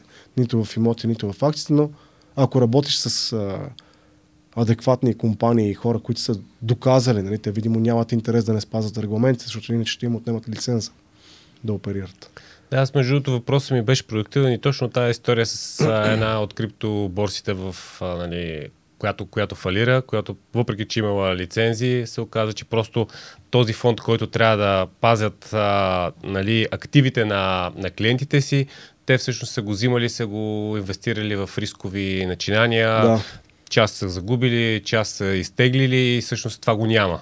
И в момента, в момента се съдят и естествено има затворени хора, но за един инвеститор това всъщност малко го грее, че някъде някой ще го съдят и ще лежи 20 години, ако това се случи, примерно. Не, не, разбирам, разбирам. Но това е незаконна дейност. Както във всяка друга индустрия. Ние не сме застраховани в живота, че няма да попадем на незаконни хора. Затова аз тук, което бих казал, окей, законите е едно, нали, и фонда за компенсиране инвеститорите е друго. Дори в тази социална платформа, между другото, имате частна застраховка, която си направили с Lloyds Bank, точно ако се случи нещо, да може да покривате допълнителни щети. Но дори и това, да речем, че не обсъждаме всички механизми, които са създадени, защото видимо се случват по, понякога веднъж някакво време, нали. И Goldman Sachs, както се казва, фалира на времето при а, 2008. Но най-важното според мен е а, дали в, в дадената сфера, не знам, поне в тези компании, които са доказали са водещите брандове, са с вече наистина много големи приходи и с много голяма мащабна дейност в цял свят, те нямат избори, нямат мърдане. В смисъл, те попадат вече по толкова много законови регулации, поне това е моето вярване нали, в, в, в, тази сфера, че да имаш много малък шанс, дори да имаш някакви желания, което нали, не би трябвало да е случая, ти просто нямаш възможност да ги, да ги оперираш вече по същия начин. Особено пък за тези компании, които се подготвят да излизат на борса и така нататък, там пък още толкова много се затяга колана, че нямаш мърдане да не си спазваш законовите изисквания. Да, не при всички положения, нали, случая с криптоборсата беше много екстремен и там а, регулациите те първа навлизат, не е като при другите неща, но все пак исках да, Да, да видя да. какво се прави в тази посока, нали, защото нали, на мен ми звучи, че един имот има малко по-малък риск, отколкото да а, една компания, която е а, нали, трябва да си вкарам парите, за да си купувам акции. Така ли е ли бъркам? Според мен са еднакъв брой в имотното и в, а, в когато става въпрос за акции. Даже може да се окаже, че при акциите са по-малко по няколко причини. Има няколко неща, които ти не се умяваш добре да постигнеш с имота, които са нефинансови. Нали, когато инвестираш в акции или в друг тип такива активи, ти успяваш да виртуализираш парите в клауда. Нали, нещо много важно, което с имота не можеш да направиш. Имота е на едно конкретно място в една конкретна локация. Ако този конкретен град страда от изтичане на мозъци в друга държава, нали, популацията ще падне и това много трудно ще помага на цените да се поддържат с невероятни ръстове във времето. Също и ако стане нали, някакво много така форс-мажорно обстоятелство. То обхваща конкретен географски конкретна географска локация. И това са скрити рискове, което вие може би сте чели така за черния лебед със сигурност, mm-hmm. предполагам. Това са скритите рискове, които при имотите според мен са повече на брой, отколкото са реално при, особено при тези компании, които имат дейност на няколко континента. Защото дори да стане война или криза в а, конкретен сегмент от света, не, тези компании, които вече са се разпростряли като дейност, те не зависят само от този конкретен сегмент. Да, окей, там ще загубят някакви приходи, някакви клиенти, но тяхната дейност е далеч по-диверсифицирана като брой клиенти и региони в цял свят, да, да не може да пострадат само от това единично събитие. Така че по принцип на теория инвестирането на парите в един имот е концентрация, а не е диверсификация. И всъщност и дори зависи от конкретния политически и законов регламент на самата държава. Нали, един глупав пример, ако се спрат субсидиите за земеделска земя в Европейски съюз, конкретно в България, арендата ще падне с невероятно невероятен процент за доста кратко време. Има много такива политически и законни регламенти, които много бързо могат да имат черен лебед в тях. Докато при акциите, особено ако ти е голям портфел и включва повече акции, в, нали, пак казвам, има добри индикатори за управление на риска и доходността, по-скоро би трябвало да си най-много значим от а, економическата среда като цяло което е системен риск, него не можеш да го, да го избегнеш. Нали? Добре, а, да кажем, че съм окей okay с риска за инвестиране в акции. А, решил съм, че сега имам нали, ще започна сега, защото сега е най-добрият момент а, и ще инвестирам а, дългосрочно. А, как седи въпроса с а, данъци, такси, които трябва да плащам, примерно, когато, а, когато те следвам и ако ти много активно купуваш, продаваш, всяка, всяка една така транзакция трябва ли да се ощетоводява да се плащат данъци върху това нещо, кога, какво, какви са разходите? Значи всеки инвеститор по принцип, който се занимава с американски инструменти, които по една или по друга причина просто са оказали така най-популярни в годините, едни от най- хубавите компании, както знаем, те са с централно управление в Штатите. всеки, който търгува а, такъв тип инструменти, той дължи данък. Така че нали, трябва да си заплати данъка, съответно да си го репортне. А, сега съответно а, относно това нали, а, как дали трябва всяка една по-отделно, а, по принцип, доколкото ми е известно, не, има как да се направи, нали, по-окрупнено, когато се, когато се подава. Но, в смисъл, аз със сигурност не бих могъл да вляза в, в роля на данъчен консултант, ако мога така да се изразя, но на практика краткият отговор е да и не е необходимо абсолютно всичко нали, по този начин да се записва мотамо, малко може да се сумаризира и да се направи по, по разумен начин. Да, примерно, да въпросът ми е по-скоро, примерно, ако аз съм решил, че ще си купувам само uh-huh, акции, uh-huh. цяла година, ако съм си купувал, примерно, всеки месец по 100 лева някакви акции, е ясно, да. че на края на годината не дължи данъци, защото нищо не съм продавал. Да, данъчното събитие реално настъпва, когато имаш продажба. Да, ако обаче не... съм купувал, продавал, купувал, продавал, купувал, продавал, но в крайна сметка нищо не съм изтеглил като печалба към мен, те си седят в платформата. Mm-hmm. Примерно, продал съм от Microsoft, съм си купил Facebook, нали, те пак са същите пари, но са в акции, дължи ли данъци?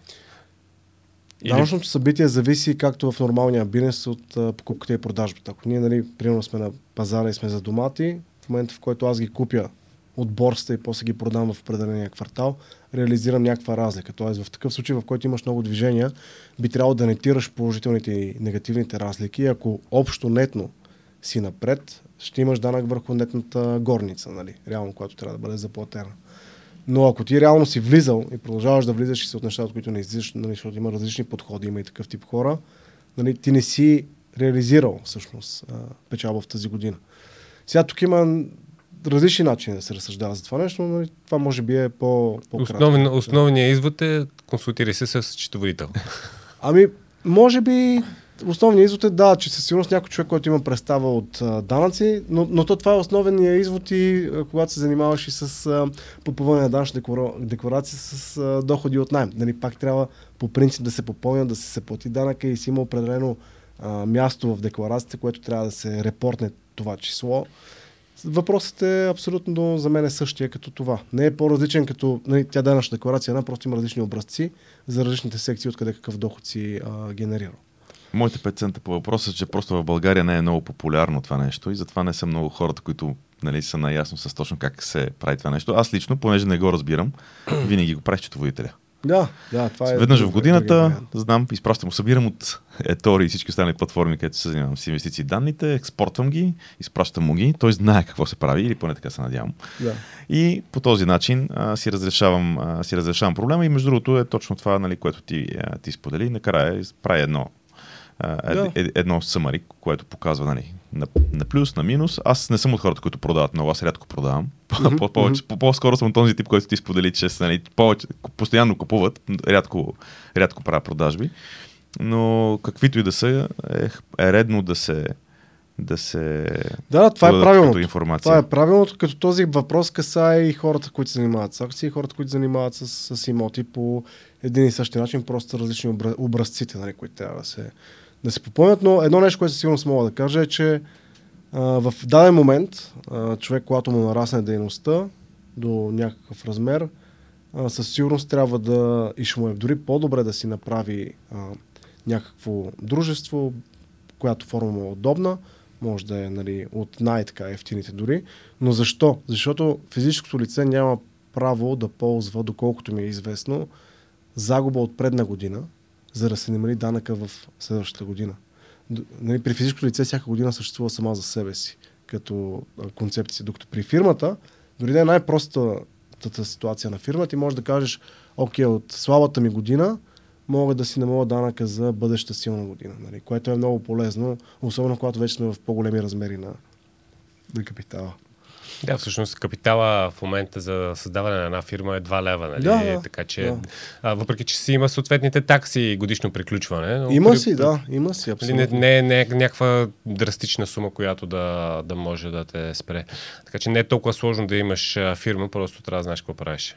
Да, про, просто казвам, че ако има някакъв лесен начин, най-ефтината, която може да си направиш с най-малкото обслужване, може да ползваш това данъчно облегчение, което иначе не можеш да го ползваш като Ясно. физическо. За да излезе от темата с счетоводната, малко по-сухата счетоводна тема, имам един такъв въпрос и а, така може би той ще е а, доста подходящ към края на подкаста да, да го обсъдим. Какви са, как да го нарека, какви са грешките, които ти си правили, какви са уроците, които си научил по пътя, какво би казал на другите да, да не правят, какво са, какви са нещата, които ти си правил и не са се получили много добре. Ами първите няколко години съм правил страшно много глупости, защото първоначално, когато почнах, не се занимавах с акции. Не подходих толкова дейта дриван към целия процес. Занимавал съм, за съжаление, и с валутна търговия, с Форекс пазара, което тотално нонсенс на фона на възможността да се инвестира с акции. Има чисто статистически. Защо? Нали, много простото разсъждение. Там имаш едно, което се движи спрямо друго. Ти играеш Zero Sum Game. Мгм. Нали, докато при акциите им- при имотите, заради самата натура на актива, те по принцип са предразположени да върват в посока нагоре. Говорим в дългосрочен план. Нали, съвсем друго е. Така че минавал съм и през с Форекс. Нали, всеки човек, който се е занимавал, знае колко глупаво е това, въпреки рекламите, които виждаме в интернет по тази тема. И истината е, че нали, невероятна глупост. А, смислените неща са другаде, които се случват. А, но като всеки човек, който е млад, аз съм бил на изключително крехка възраст, съм минал през всички тия неща. А, в началото не можех да спя, по цял ден гледах котировки, индекси и глупости, което пък ми... А, бих казал, че всеки, който не е ходил на психотерапия или на психолог, най-лесната психология и психотерапия, която можеш да си приложиш сам насилствено много бързо работи е да започне да инвестира. Защото преминаваш през едни психически процеси, които ако не си инвестирал, най-вероятно няма да си минавал. И това е много интересен експириенс, когато го преодолееш, ставаш много по-спокоен за, за различни неща. Нали? Така че и през това съм минавал. Но... Какво викаш? А, удря ми се телефон. Аз вчера 10 000 долара загубих в този телефон. да, да. Въобще не мога да притесни. човек трябва да мине през тия емоции, защото иначе просто не може да си даде сметка за някои неща сериозно. Има си определен а, път на развитие и той е повече емоционален, между другото и психически, отколкото е рационален. Защото когато си гледаш цифрите и нещата, много неща ти мейкват сенс, дават супер си, нали, нещата се върват в правилна посока.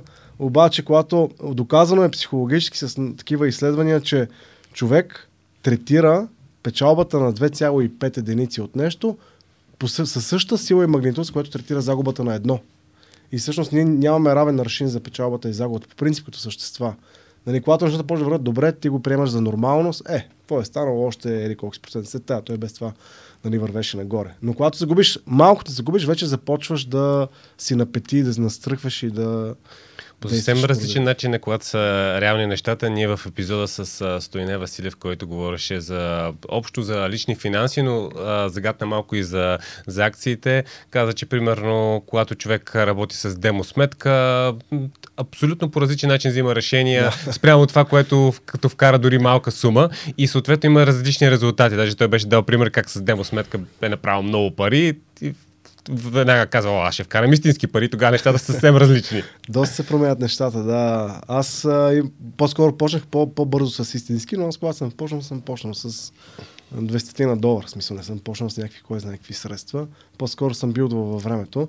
Но може би най-ценното нещо, което, ако мога да сумаризираме, има как човек да инвестира с съвсем малко билдване на знания, доста успешно и с доста добър резултат, даже по-добър от този на, на S&P, ако съвсем малко научи по темата и а, без да трябва да губи 8 часа на ден и това да прави, т.е. да си има неговия път, да бъде добър в това, което прави по принцип, нали? а не да трябва да се налага да чете по цял ден някакви глупости и, да се занимава с... А... Има, има такъв вариант. И със сигурност този вариант обаче нали, от една страна изглежда като, чисто като данен да е най-пряко свързан с инвестициите в акции, като разбира се има някои хора, които занимават с, и с имоти, малко по-назад се справят от акциите, но в крайна сметка е популярно. Доста хора правят и това. Добре, а твоя портфел в Еторо, как се справя спрямо S&P? Понеже каза, че може да се постигне.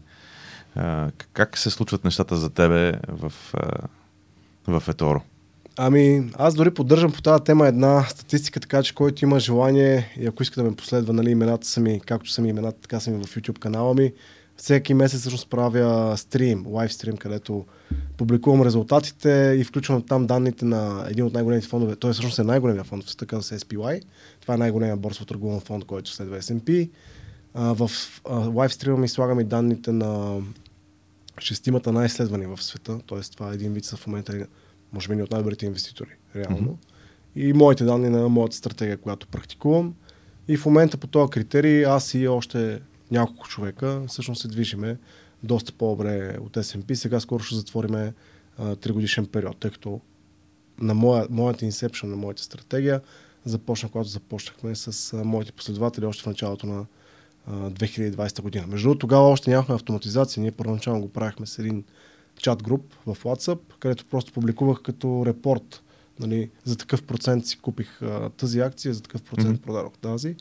И съответно моите последователи просто виждаха какво правя аз и който искаше просто го повтаряше. Но в момента видяхме, че това не работи без автоматизация и просто ще трябва да се подобри като процес. Да, без автоматизация е трудно, а всъщност сега в тази платформа, всеки, който реши да те последва, това се случва автоматично за него, да, нали така? Да, да. А как могат хората да те намерят в Еторо и да те последват, ако искат? Ами пак, те, имената са ми същите, както са ми и в YouTube, и в Facebook, и в LinkedIn. Аз съм си с снимката навсякъде с имената ми. Тоест отивам, търся всяка една търсачка, като на социална мрежа, да мога да, да бъда намерен. Те дори е, регламент е на самата програма на популярните инвеститори че ти нямаш право да не си с снимката си, да не си с имената си, да не, се, да не си с публичен профил, ти нямаш това удоволствие. Тоест не можеш да си анонимен. Няма как да си анонимен да занимаваш тази дейност. Трябва да си абсолютно публичен и да ти се вижда всичко, което правиш. Всеки, във всеки момент може да ми види и портфела, и какво притежава, и така нататък. Нямаш право да, да скриеш нищо от това нещо, така че а, да, това е. По този критерий на въпроси не съм само аз мисля да не излезе, че нали, аз съм, видиш ли, нали, най-същения грял в света, който би е S&P, в дългосрочен план 15% от инвеститорите, които са добри, ще го бият. Ако сложим в конкурентна среда достатъчно много наброя хора, които по принцип са смислени, 15% е доста голямо число. Аз си мисля, че до, до 2300 броя на хората, които го побеждаваме, ще нарасне до 1000-2000 души световен мащаб и това ще са най-добрите инвеститори от най-различни държави. В момента не съм ги борил колко са, но тези, които са най-следвени, може би общо поне 4-5 човека го биеме със силност. Аз го публикувам всеки месец mm-hmm. резултатите. Супер, много интересна статистика. Да. За да завършим епизода положително, а, какви са, говорихме си за грешките, какви са победите, твоите победи, с които, така ако погледнеш назад, какви са победите, които си постигнал? Това е интересен въпрос.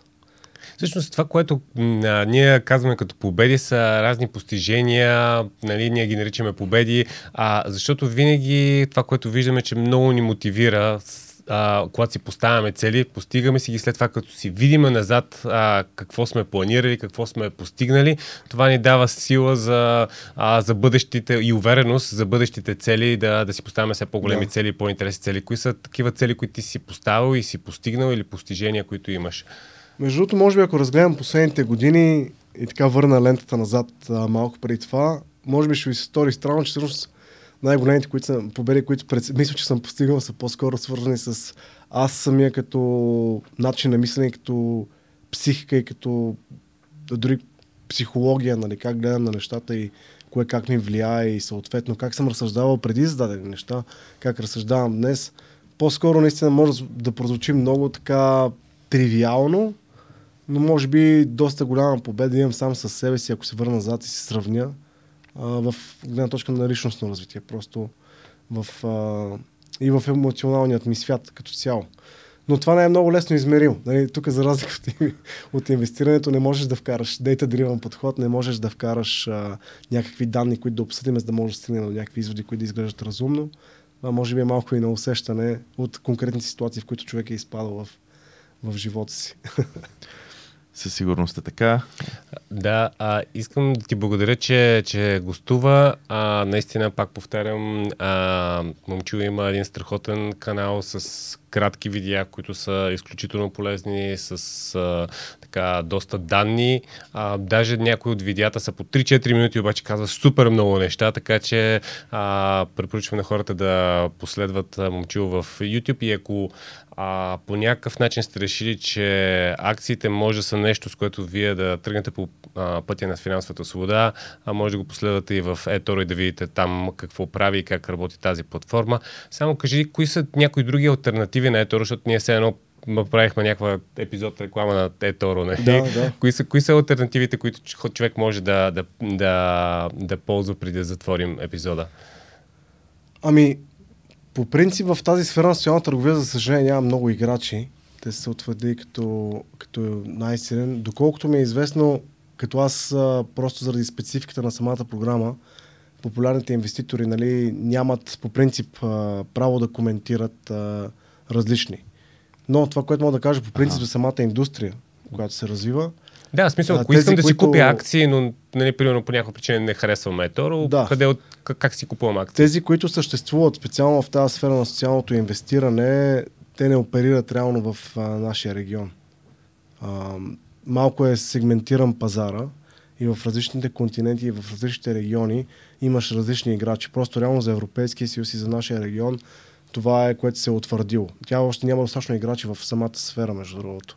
Тези, които съществуват и са значими, по-скоро са сепарирани.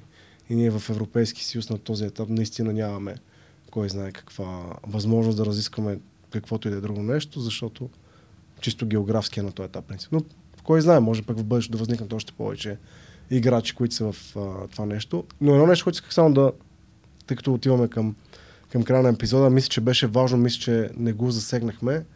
А, когато говорим за това, че е възможно хората да победят а, а, нали, да инвестират в нещо, което може да победи S&P, нали, което е всъщност този най-добрият резултат, който се гони в индустрията, който може да победи златния стандарт.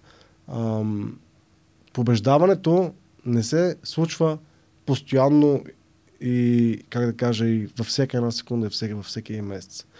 Дори Бъфет, който всъщност Бъфет е най-богатият инвеститор и най-известният такъв, за неговата история от а, 57 години календарни, е губил 19 от тях. Тоест в конкретни 12 годишни периоди някой път, е губил с много. Имаш преди губил спрямо S&P? Спрямо S&P. Окей, да, да. Спрямо S&P.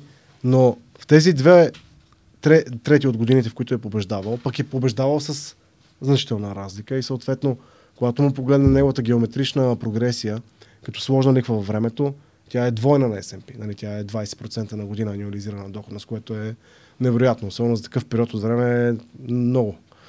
Така просто държах да го кажа, нали, някои хора си представят, че света е идеален и нали, имаме такава перфектност на ситуацията. Да, като си видят тия данни, всичко излиза перфектно винаги. Не винаги всичко излиза перфектно, но тези хора, които побеждават, би трябвало да могат да поддържат сложна лихва и съответно коефициент за управление на риска, които са да, да се умяват да побеждават а, нали, портфели, които са свързани с S&P, като дългосрочен план. Тоест, говорим отново за дългосрочен поглед върху нещата, Да, а не да, да. сравняваме, а тази, тази година нещата са по-зле, значи не се справям добре. Абсолютно, абсолютно. Ами, примерно давам пример със себе си. Ето, нали, реален пример. Аз виждам точно в тази статистика в момента. Нали. 2020 бях направил някъде около 100% доходност, 2021 някъде около малко под 50%. Тази година реално имам между мен и S&P си има значителна разлика. Аз в момента underperformам а, спрямо S&P и то, и то с разлика. Но от трите години всъщност ануализираната ми доходност, защото нали, Мгм. точно това, което си говорихме, нали, и Бъфет е бил горе-долу 2 от 3, а, се връзва дори по-добра, отколкото е била сложната ликва, примерно на Бъфет. Но важно е да го гледаме в перспектива, как ще се развива и следващата година. Но това е. Просто казвам, че по тези критерии, които са за управлението на риска, шарп коефициент и анализирана доходност, може да селектираме кои са тези хора, които доказват, че имат а, някакъв капацитет да се справят. Няма как да знаеш на 100%, нали? но все пак имаш някаква идея, окей, тези видимо се справят по-добре. Нали? Вижда се по, не, по нещо обективно като, като критерий. И пак казвам, нали, не съм само аз. Опитвам се да кажа на хората, че има различни начини да постигаш повече от това. Просто много се изписа в книгите, че това е невъзможно, не се занимавай, нали, нищо не чети, карай си насляпо и си следвай това, което някой е казал някъде и това е. Не е така. Има много хора и ще има много хора, които ще го победят. И просто трябва да се ориентираме на какъв критерий селектираме, окей, тези са по-добрите от а, колекцията от стратегии, хора или портфели, тези са по-изоставащи. Защото реално защо да следваш нещо по-изоставащо, ако можеш да си в S&P? Няма смисъл. Мгм. Но там, където има по-голям потенциал и риска е оправдан, може да си заслужава. Добре, Да. момче, благодаря ти. Доста добро уточнение. А, да, супер беше изключително детайлен а, и конкретен с а, тактики, стратегии, с а, истории, които а, мисля, че а, за повечето хора ще бъдат доста интересни, които така се интересуват дали акциите е тяхното нещо. Дори, дори за хора, които са напреднали в акциите, съм сигурен, че имаше какво да си вземат. Но тук а, а, има няколко неща, които може хората, които ни гледат, а, да направят. Първото е, ако сте харесали това, което разказва Момчил, последвайте неговия канал, вижте какво прави Феторо. Второто е, ако харесвате видеята, които правим в, в момента, това е едно видео от цял сезон за финансова свобода, т.е. вижте нашия канал в YouTube, който се казва Приятел за цели, харесайте го, вижте като плейлист са всички видеа, които правим за това нещо и не на последно място, на сайта ни имаме имейл нюзлетър, който може да се запишете, за да не изпускате най-важните нотификации от нещата, които правим. И всъщност изпуснах едно нещо и то е, че имаме книга Четирите ключа за постигане на цели, която има конкретна методология стъпка по стъпка как да си поставяте и да постигате целите. Така че имате много неща, които може да вземете и да а, приложите така, че да а, отидете към действие, защото каквото и да си говорим, всъщност резултатите идват, когато направим действие. Много интересен епизод с един от топ инвеститорите, топ 200 инвеститорите на Еторо. А, продължаваме с финансовия сезон и до следващия път.